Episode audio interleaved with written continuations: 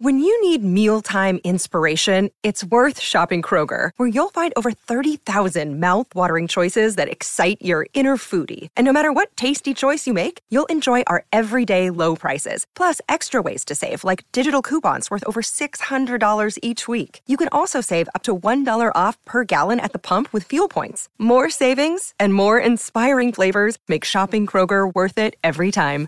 Kroger, fresh for everyone. Fuel restrictions apply.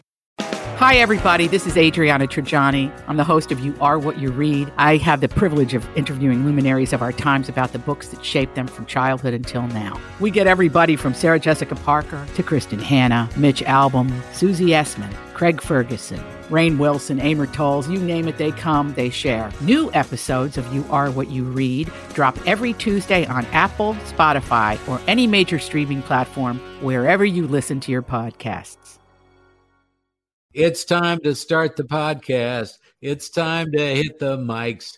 It's time to start the podcast with Moon, P Jug, and Hobbs. Episode 39 of Moon, P Jug, and Hobbs. How about this show? Feels so much longer than 39 episodes. yes. We were trying to think about how much money's been spent on this thing because, you know, we have no advertisers. We've made not a nickel on this thing. Uh, you know, the microphones were expensive. Uh, I had to buy an extra laptop. Then I had to upgrade my internet because we didn't have enough bandwidth. And, you know, it was just a cornucopia of purchases.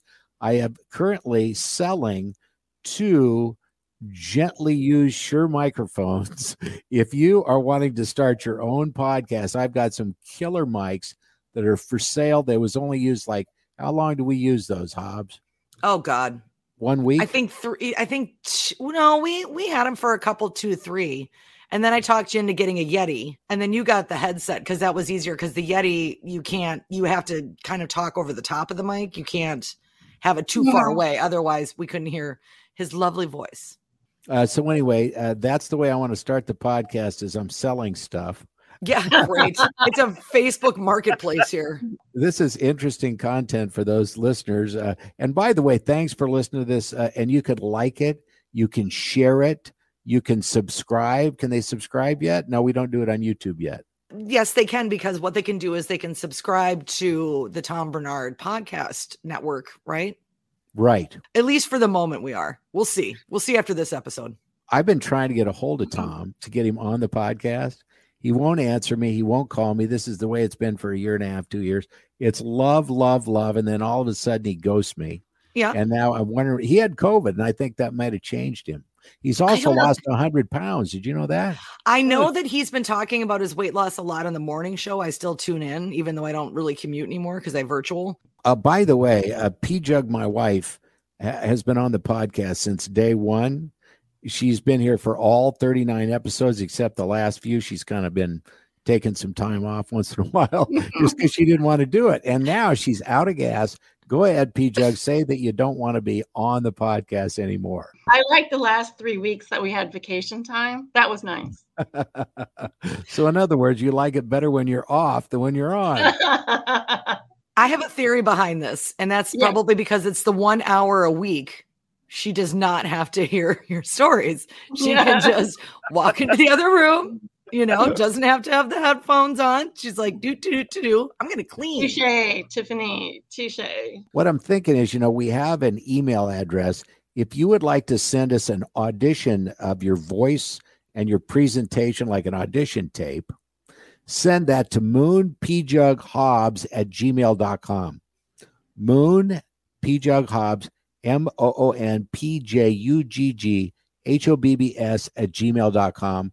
We might replace her if she, uh, at least temporarily, we got to have another voice. And then uh, I was talking to Hobbs. She's like, I don't even want to be Hobbs. I, am here to market myself as a comedian, and my name is, Tiffany. Tiffany Norton. So she wants to be. So now we got one cast member who's quitting. We got the other one who's completely changing her name we're going to have to rename the whole podcast and just start completely over. Yeah, and I can't think of another person that I'd rather start that with than Gary Matthews. What I have in my office, uh, I used to have one of these at the radio station too. It's a ginormous wheel. And on the wheel, I write down people uh, that I would want to have on the podcast. If I give it a spin right now, let's just see what it lands on. Okay. I can't believe you stole the prize wheel. Oh my, look at that. It lands on Gary Matthews. Gary Whoa. Matthews, everybody. That was fortuitous that uh that wheel spin. Now, Gary uh, and I have a relationship, but we've never met until today, until now. That's right. I got to know you when you were on the airwaves in Denver, Colorado in the late 1980s, KRXY 108. And that's how I got to listen to you. You were one of my favorite disc jockeys, as a matter of fact, back then. You know, that station was just huge. If you could have seen the behind the scenes stuff that went on there, I got to introduce Elton John at a concert, uh, and it was a brand new stadium, and it was like 18,000 people. Wow. And because of our radio station affiliation and marketing of the of the venue and selling concert tickets for him and giving them away and all that, uh, I got the chance to go backstage and then introduce, uh, you know, that Elton would be on stage soon. And so I'm really drunk, and uh, I'm backstage, and Elton comes walking out, and I looked at him and I just said, "Yo, Elton, it's Moon." And he looked at me and he looked kind of puzzled. And he walked up to me and he shook my hand, gave me a hug, and he's like, God, it's been forever. I haven't seen you. And he was trying to come up with who I was, but we'd never met. We talked for like five minutes. And then finally, he's like, You know, I got to stop you. Uh, where did we meet? I said, We've never met. Right? Here comes the security guys. Off I go. Uh, so my announcing that night was then ended. There was some backstage laminates that I had. Went backstage, and when I got to Elton uh, to meet him, he said, "Haven't we met somewhere before?" And he smiled. Where were you listening from in Colorado? Pretty much close to Denver. It was closer to Lakewood. We had a guy uh, that demanded we play a song by the Smiths. Basically, a movie was made out of this where a stalker went down to the radio station with a gun and demanded, uh, you know, that we play a Smiths record for 24 hours or whatever. God, that was a crazy movie. Yeah, they made it in the 80s. I saw it a long time ago before I started working with you. And then I'm like, ah, now that makes sense. Okay. All right. We had a lake behind the radio station. I used to have keggers while I was on the air. right. You found an old tape from what was it, 87? I think it was 87. Yes, I've found quite a few of them. And one of them, I think you were filling in on the morning show for Dave Otto. And the one I taped was your was your last morning before Dave came back. It was really bad. The weather was really bad, and it was over Christmas, and flights were canceled, and it was crazy. You actually, you know, uh, got into radio. Tell us about where you started because I know where you are now, and then we'll talk about that. So I got started. I went to college in Spearfish, South Dakota. There's a nice little university there, and it's called Black Hills State University. And the reason I went there is because they had one of the best radio programs in the five state region here. So I went there and did four years of radio, dabbled in TV just a little bit. Didn't really catch on with the TV fame. I felt, you know what? I've got a face made for radio anyway. so went to radio and uh, I've been in it ever since and got my start in a big flamethrower here in western South Dakota. It's called KSQY. And uh, it- at the time, it was the number one AOR format rock station in the market. So I got my start there, did a little bit there, and then finally ended up where I'm at now. And we've changed hands several times, but we're locally owned now. The the production director that originally hired me here at KBHB back in 1995 is now the station owner. So we're locally owned. That's a really good thing. We've grown. We've purchased five additional radio stations in Rapid City, South Dakota, which is the second biggest market in South Dakota behind Sioux Falls. And uh, with six radio stations in the group now, I'm the second in charge at KBHB. I'm the program news, sports, just about everything. But that's the way it goes in small market radio. One person kind of holds many hats. So I'd love to go there someday. I've never been there. Oh, to Sturgis? No, but I heard it's beautiful. Oh, Yeah. the, the, the area is gorgeous. The the rally is cool. It's just like yeah. Yes. Yeah. I would love the whole thing. And see, for me, I owned a motorcycle and I could have gone. Uh, but the thing about it is, it's just so many people. You know, I would always see online, you know, how many stabbings this year at Sturgis, how many people were poisoned, you know, and you're sitting there and you watch mm-hmm. these numbers, and then they're like, COVID's here. Sturgis is going to be a super spreader. And people are like, no, it isn't. And then come to find out, like a quarter of a million people got infected or whatever. And then as I look at KBHB, where you are now's website, I see so many things in your small market station that I lived with in my first job at KSID in Sidney, Nebraska. We did a thing called Swap Shop. I don't know if you guys do that, but basically people can advertise. I've got a 1998 Lexus for sale for a hundred bucks. And then people would call in and they'd buy it. And that was one of the biggest things we had. That was like the first bit you did on this podcast today. You're trying to get rid of those mics. Absolutely. We should Right. do that with the podcast. Have people write in. We'll, we'll shout out what what items you have for sale. Yes. Hey, Swap shop. I like that. I had a friend who was just, he was a good guy, but he had no boundaries. He would wait for Swap Shop to come on Wait, you're air. saying there's a person who doesn't have boundaries? Hold on. Hold on.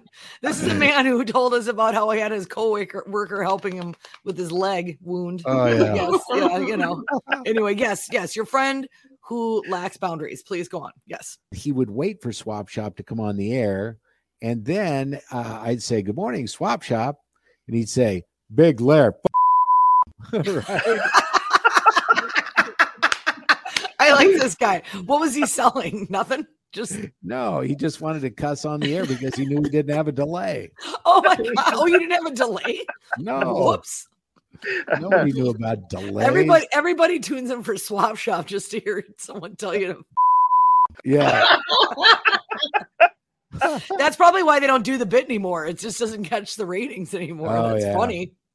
I'll tell you one of the things I did in small market radio that I just so loved. My mom had a birthday and I cut her a commercial that was like a tribute to my mom.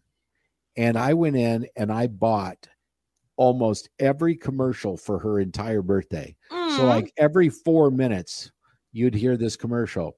I want to tell you about my mom, Janice Thompson Aw. right?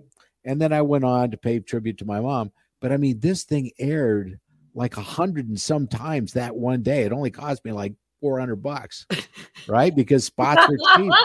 Yeah. And and so everybody in town heard this commercial over and over and over again.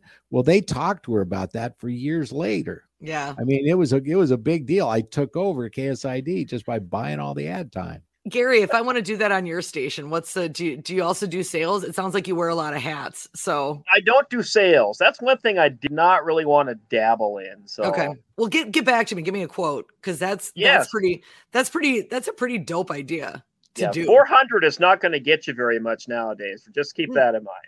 Yeah. No. No. Yeah, you just, you just gotta have mom buy. You gotta now. You gotta buy mom overnights. You know? Exactly. Yeah. Right. Get the, get the Yes. good deal.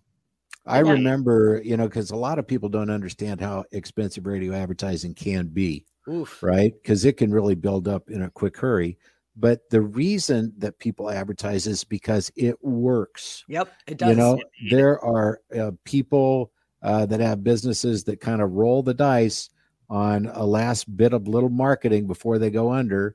And the next thing you know, people are talking about them. Yep. It depends what their ad campaigns are and if they're catchy. And, you know, same thing with digital stuff now, too. But uh, I mean, they used to call it dollar a holler, right? And Yep. you could you could pretty much buy a, a commercial for cheap. Mhm. Uh, I know when I was on the air with Stacy here, I think our advertising was about between 600 and 800 bucks a minute. I, there might have been times where it was even higher, and there were times when it was lower because it kind of varies from time to time. And then I remember on that huge station I was at in Houston, our commercials there were like, I don't know, 12, 1500 bucks for a minute. You're talking about though drive time, Yeah, morning drive. morning drive or afternoon drive. Yeah, which are going to be your most expensive ones. We don't want to just we don't want to discourage people from advertising on radio and let them have them think that that's the only prices that are available. I'm just saying. Well, and think about Well, you know the Because I want to get a people- job back in radio at some point. it's really the cheap. We reason can do something for you. We'll work with any budget. Yes, go. Sorry. the reason that people advertise even at that kind of money is because if you spend 600 and make 14,000 Yeah. uh, I remember Tom Shane. Everybody used to hate Tom Shane's Mhm. Shane Company commercials. They're still on the air. I actually made him mad when I was on the air in Denver, and he canceled a hundred and fifty thousand dollar account, and I got fired. Ooh, Uh, what yep. did you say to Tom Shane? You Yeah. There was a bunch of people going to high end malls and doing smash and dashes at jewelry stores. Oh, So, you know, they'd have, you know, um, face masks on. They'd come in, they'd throw their coats over the cameras, and then they'd smash the display cases, take all the high end jewelry, obviously very planned. Then they'd run out. right. And when we were doing that story on our show, I said, you know, the cameras were covered, so there was no video, but I've got the audio. And I used Tom Shane's voice from his own commercials to make it appear that he was the one that was doing the smash and dash. Oh my god. Okay. And so- well, so anyway, the program director at that time calls me in no. and she says, Guess what? She goes, That was the funniest bit I have ever heard on any radio station. And you're fired. Yeah. You know what? Uh, you won the battle and you lost the war. You know, Yeah. you you won that morning. You won that day. How many hours does a program director at a small station have to work? Are you Monday through you're 24 hours because you're the boss? Well, correct. We're we're 24 hours AM, and on the we have an FM FM translator, of course. Thank goodness for that new technology, and the FCC is letting you do that. But you know, I'm usually in six o'clock in the morning, done about 3:30 in the afternoon. So it's you know it's it's about an eight hour day nowadays. But you know, give or take any extra remotes that you may have, or special events, or news functions that you have to cover, things like that. So You know, I did market reports. I see on your website you guys do market reports. tons of markets report. Yep. Yep. And see, I used to work at an ag station, KMMJ in Grand Island, Nebraska, Yep. which is uh, 10,000 watts at 750 on the dial, which your voice could be heard for hundreds of miles. We would do, uh, you know, movie ticket giveaways and have people from like Canada call. Right? Because there's You're like- nothing hitting it. There's nobody. There's nobody. And then I remember uh, I actually got on XM um, satellite for Yep. three years. You know, you talked about getting fired. We've had a, a certain gentleman who's been fired three times and hired back all three times.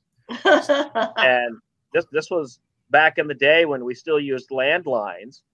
It was April Fool's Day, and his April Fool's joke was to get on the air, and he told everybody to take their phone off the hook, put it in the trash can because they're blowing the dust out of the lines.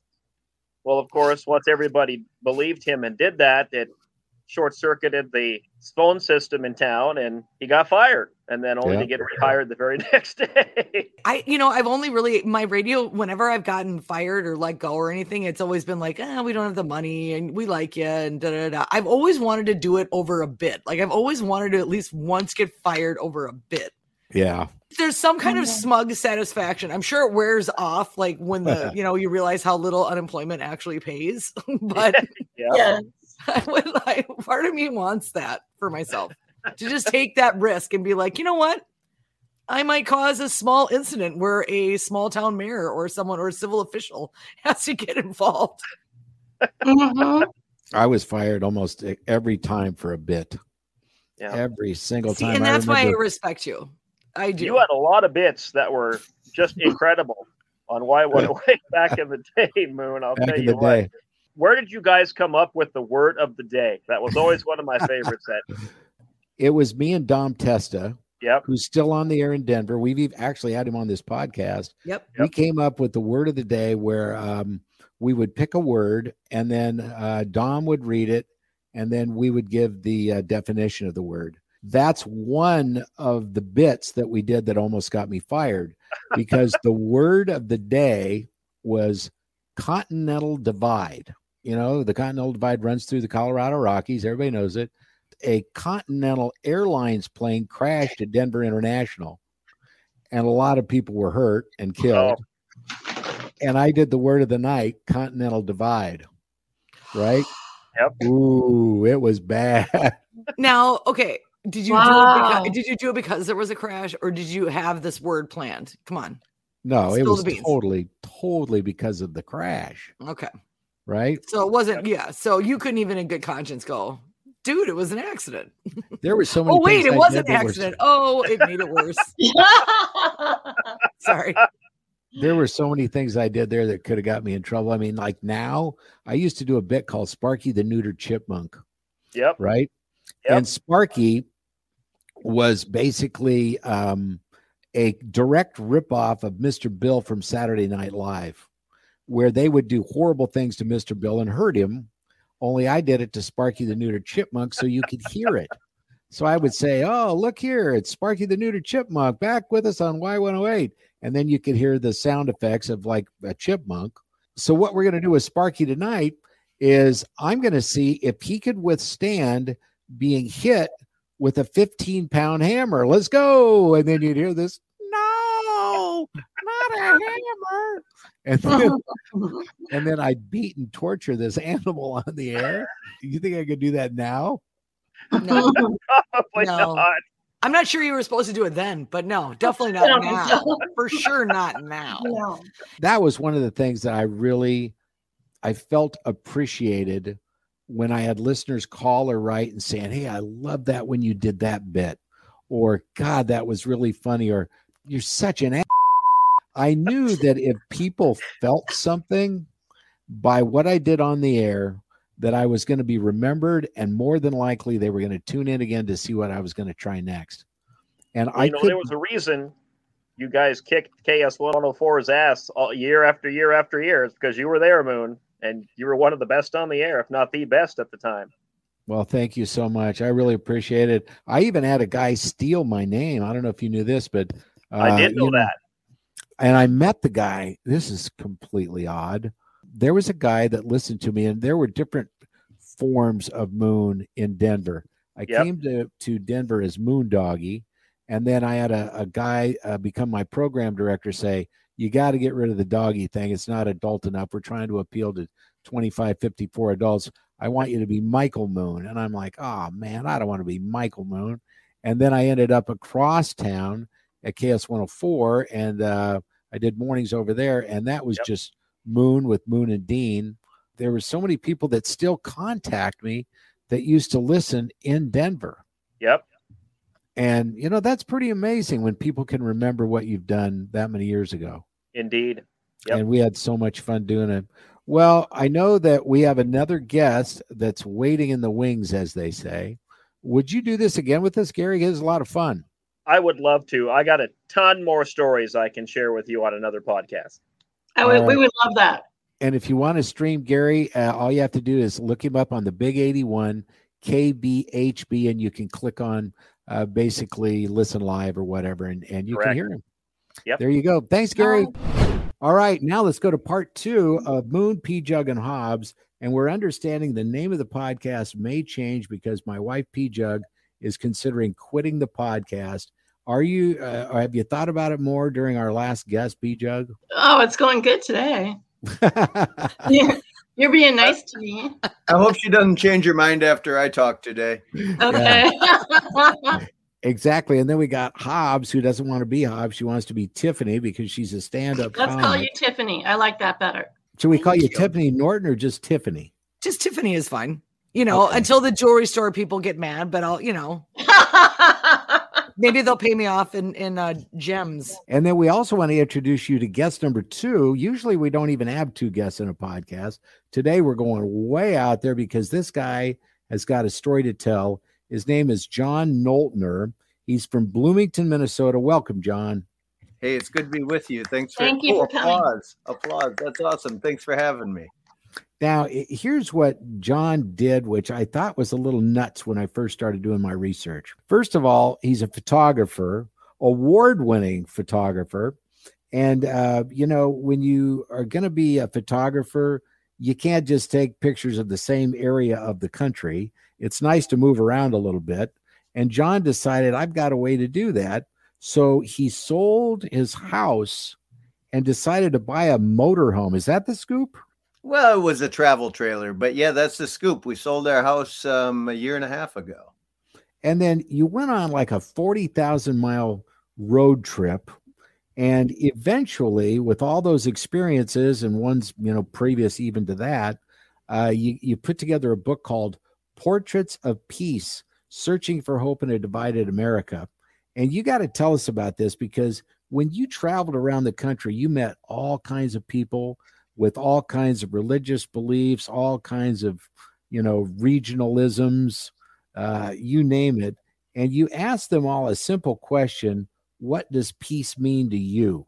Mm-hmm. Tell us about that. This project, it's called A Piece of My Mind, and I've been, it's P E A C E, that sort of piece of my mind. And um, we've been working on it for a dozen years. And um, the the the premise was that I was frustrated with the quality of our national dialogue. You know, I was worried about all the things that ask us to look at what can separate us, and that I mean that was a dozen years ago. I, I wondered if there was something I could do with my photography and storytelling uh, instead to remember what connects us.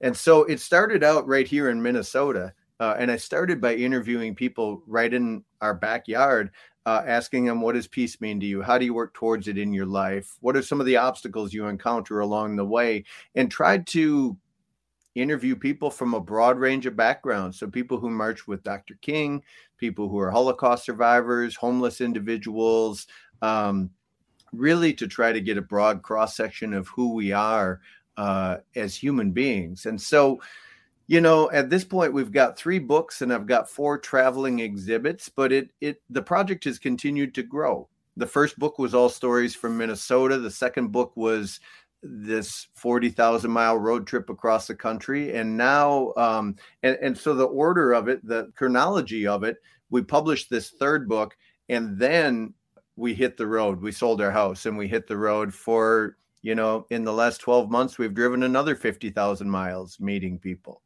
so so this road trip that we're on now, I imagine someday is going to be the fourth book. That's crazy because I'm looking at the prices on Amazon of your digital list price was twenty five ninety nine, and then a print list price twenty seven ninety nine, Kindle price eighteen bucks, and, and so I'm thinking, you know, I've been encouraged to write a book for years. I got all kinds of stories to tell. And now when I'm seeing dollar amounts next to that, oh I'm God. thinking, my God, I need to get, John, I need to get off my ass. John, I'm warning you right now before you say before you say your next thought, just block his email right now. He's just gonna have you, he's gonna have you write the book for him. oh, yeah, yeah. No, nobody wants for that to happen.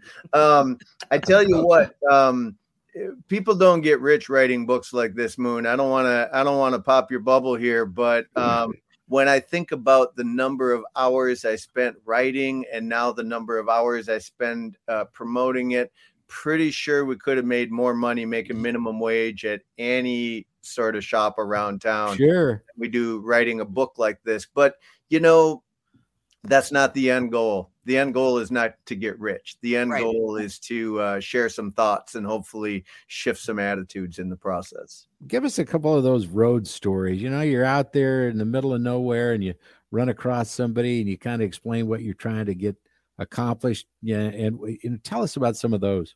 I'll give you a couple of stories from this current trip that we're on because especially you know, I, I have been living in Minneapolis. We were here in 2020 when when George Floyd was killed, uh, and we we were living just 11 miles south of that, and so went up to that intersection, 38th and Chicago, for uh, the first week uh, every day after that happened uh, to talk to people, to interview people, to try to to try to do what we always do with this project, which is to listen you know, to what's on people's minds and try to hear and understand what's going on in the world.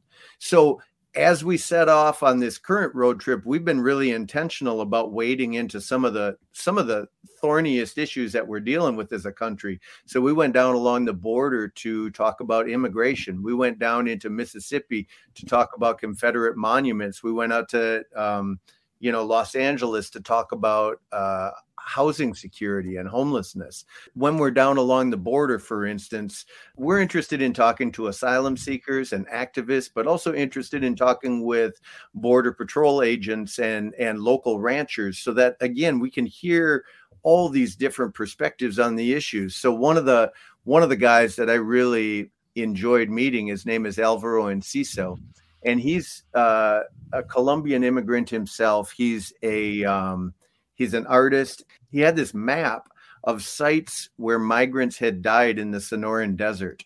Um, you know, there were over 4,000 dots on this map that marked where human remains were found as people were were on their journey to America. And Alvaro just decided that he wanted to acknowledge that human loss. You know, he's not particularly political, he's not particularly faith based or, or, religious, but he decided to build these beautiful, colorful crosses, take them out into the Sonoran Desert, and place them at those sites, uh, in his words, to try to make the invisible visible. Mm. You know, so wow. to be able to go out into wow. the desert with him, um, on a couple of different occasions and help him carry some of those crosses out there and mark those sites. And ju- it just puts a different perspective and a different human experience around this this loud rhetoric that we hear every day on the news.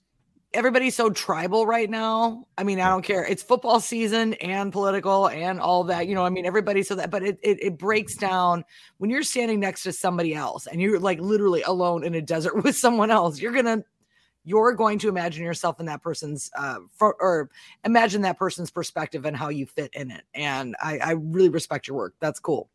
You know in that same time frame we were down there. It was january last year. And so um, you know our presidential administration changed. We happened to be right along the border when uh, Biden came in and he ordered the the halt of the construction of the wall. So we were able to find the spot uh, to the east of Nogales, Arizona, um, the very spot where the wall construction stopped. And we were able to go there the day after construction stopped. There was nobody else there. You know, there were mm-hmm. a couple of guys watching equipment, but otherwise, we were standing right next to where it went from a 30 foot steel plate to four strands of barbed wire. There was just something really historic and surreal about being at that place at that moment it seems so long ago. I think even people forgot about the wall. I remember when I was working at the the station uh, Moon and I met at.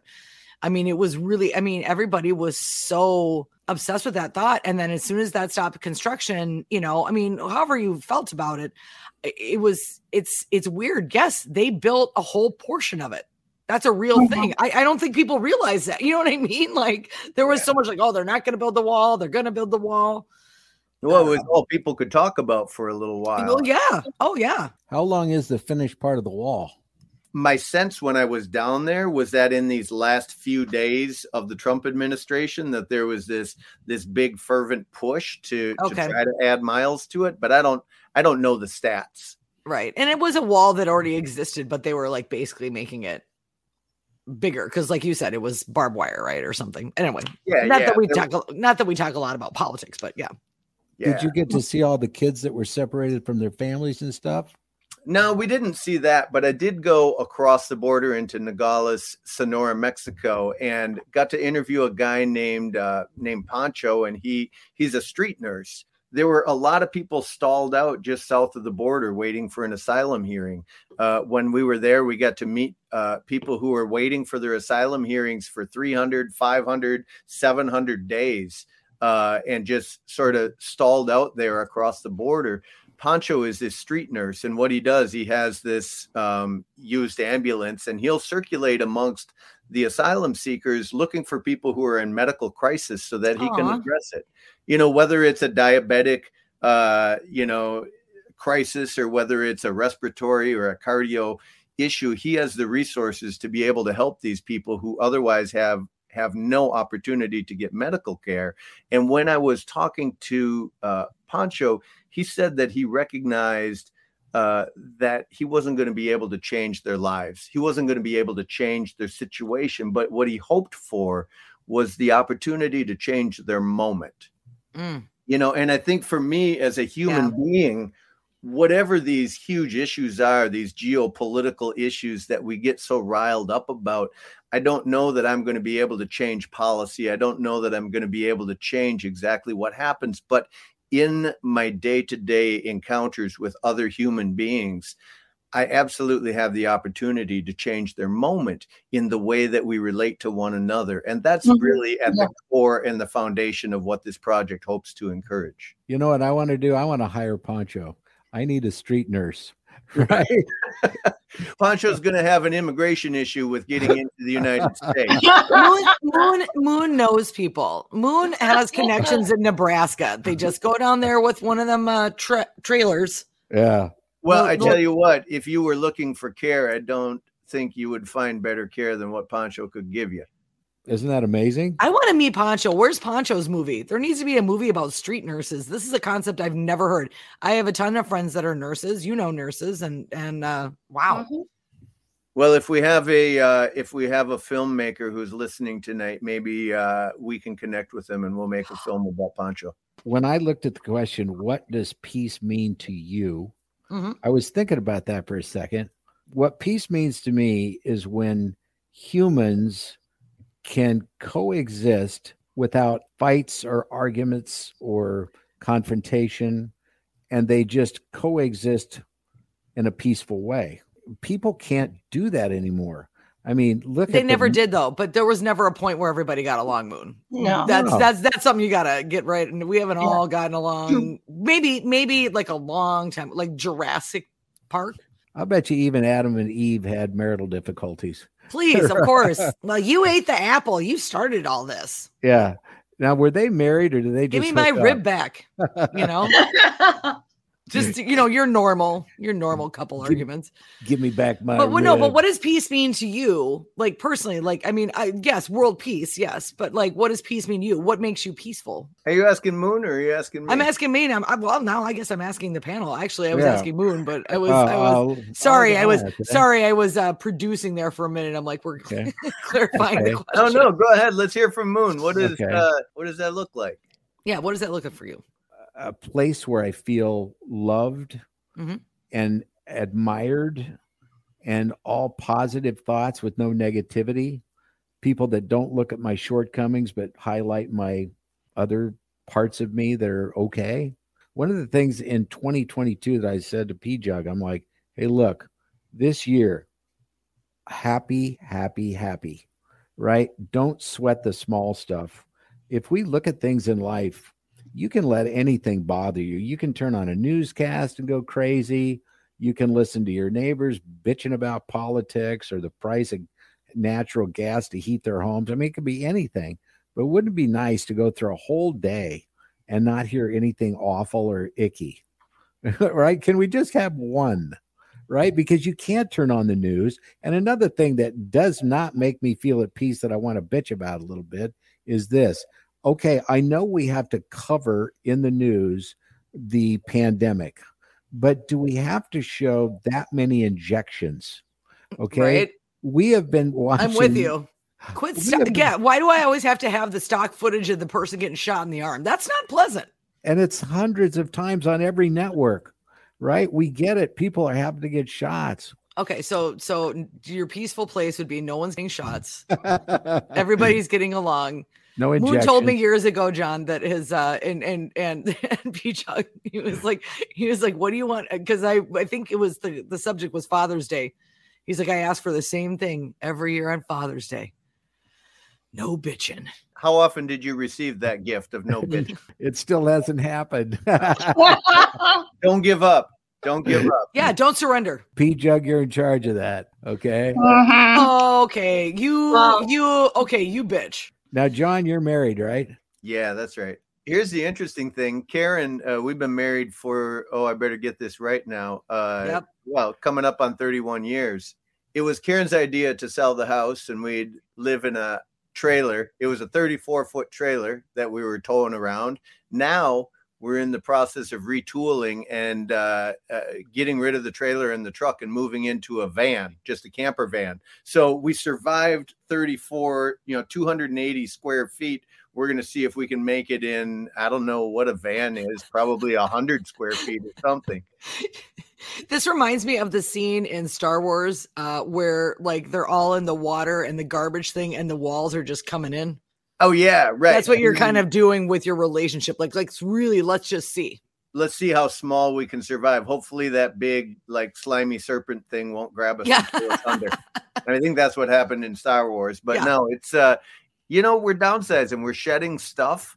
When you're in national parks and national forests, when you're camping, uh, the most gorgeous campsites in the middle of these old growth forests and whatever don't fit a 34 foot trailer. So you'll see these little guys who are in these beautiful campsites, and we wind up in the gravel pad over there on the side. And so Yeah. we we want to be a little more nimble. We want to be able to pull into those gorgeous spots and call that home for a while. So, have you been to Grand Tetons? Yeah, a couple of times. It's gorgeous.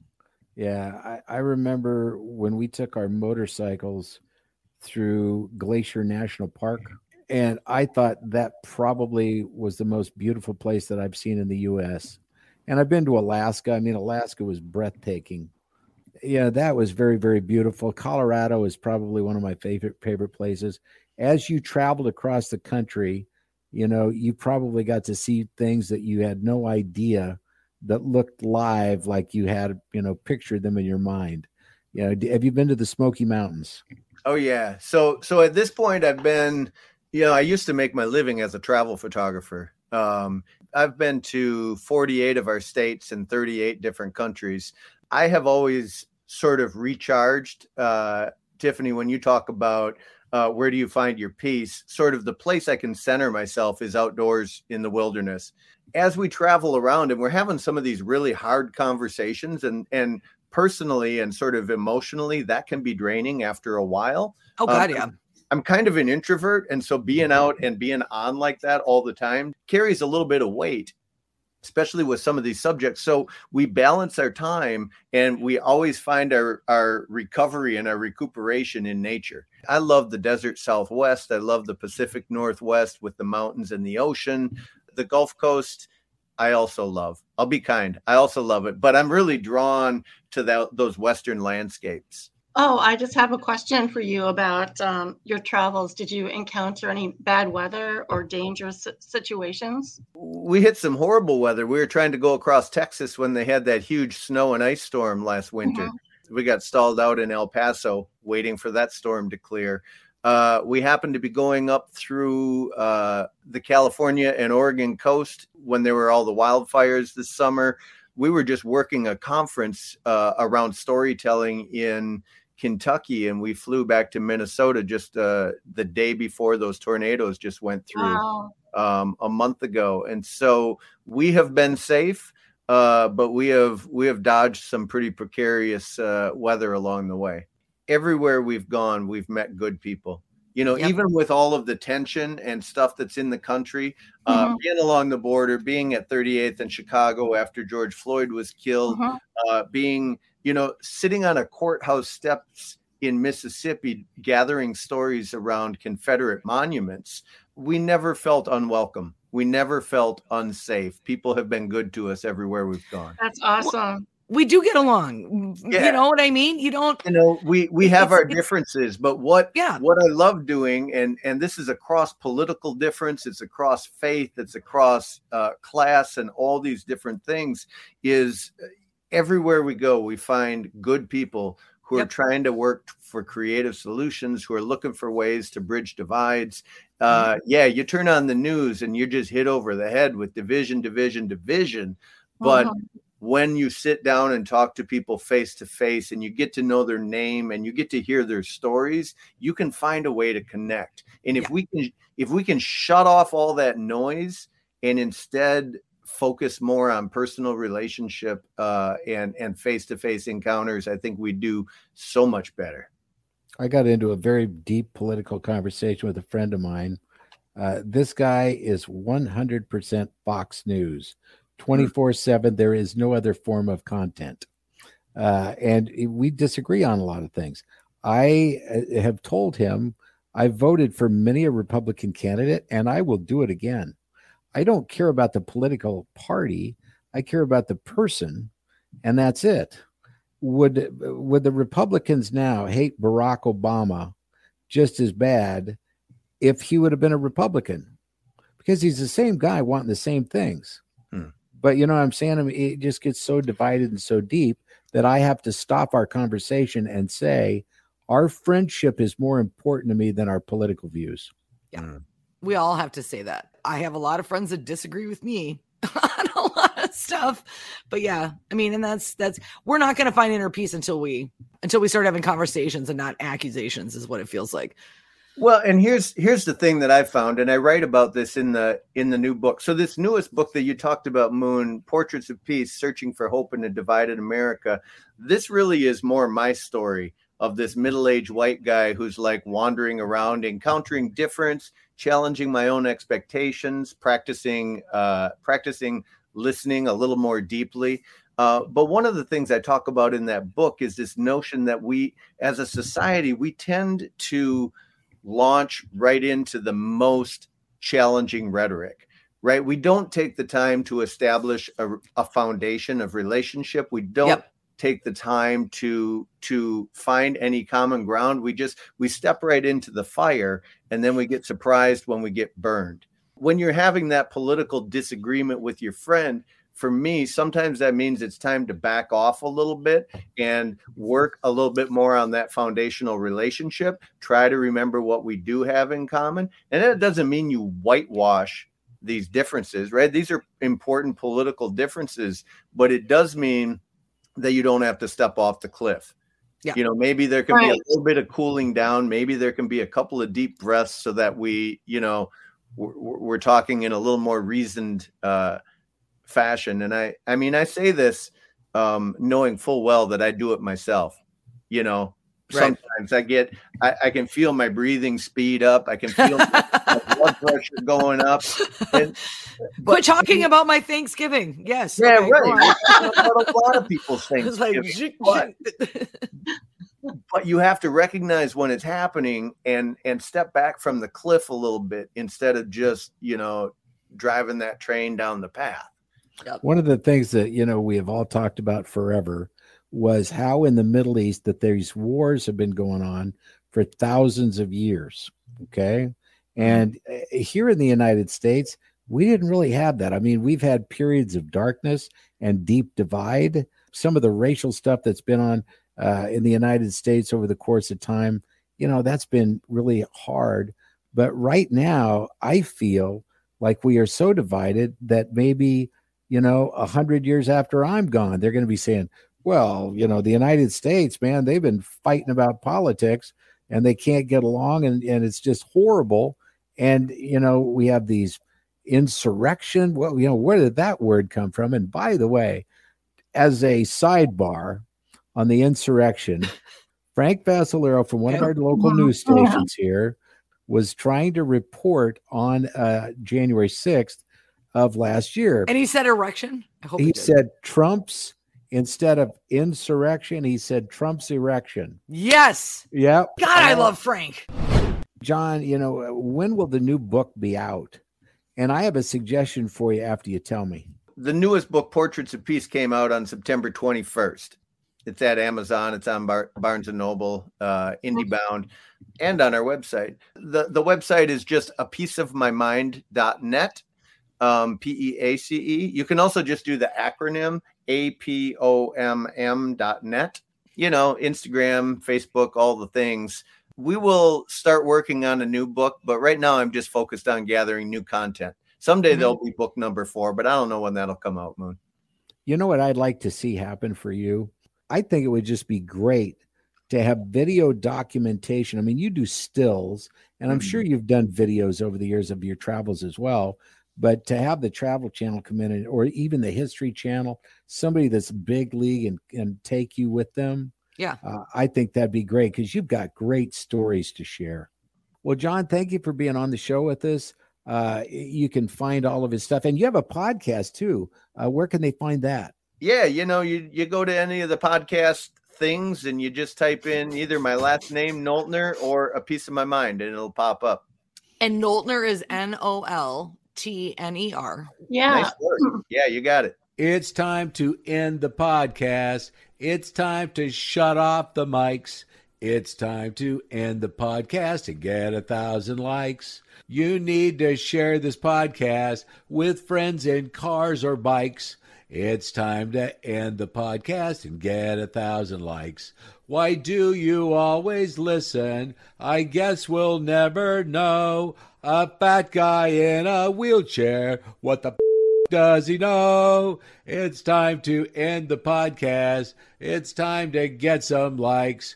Go to your computer, type it in, and you're gonna win. We are out of lyrics in Boo Pea Jug and Hobbs. That was wonderful. Bravo! I loved that. Oh, it was great. Well, it was pretty good. Well, it wasn't bad. Well, there were parts of it that weren't very good, It though. could have been a lot better. I didn't really like it. It was pretty terrible. It was bad. It was awful. It was terrible. Get him away! Hey, boo! Boo! Let's put this show out of its misery.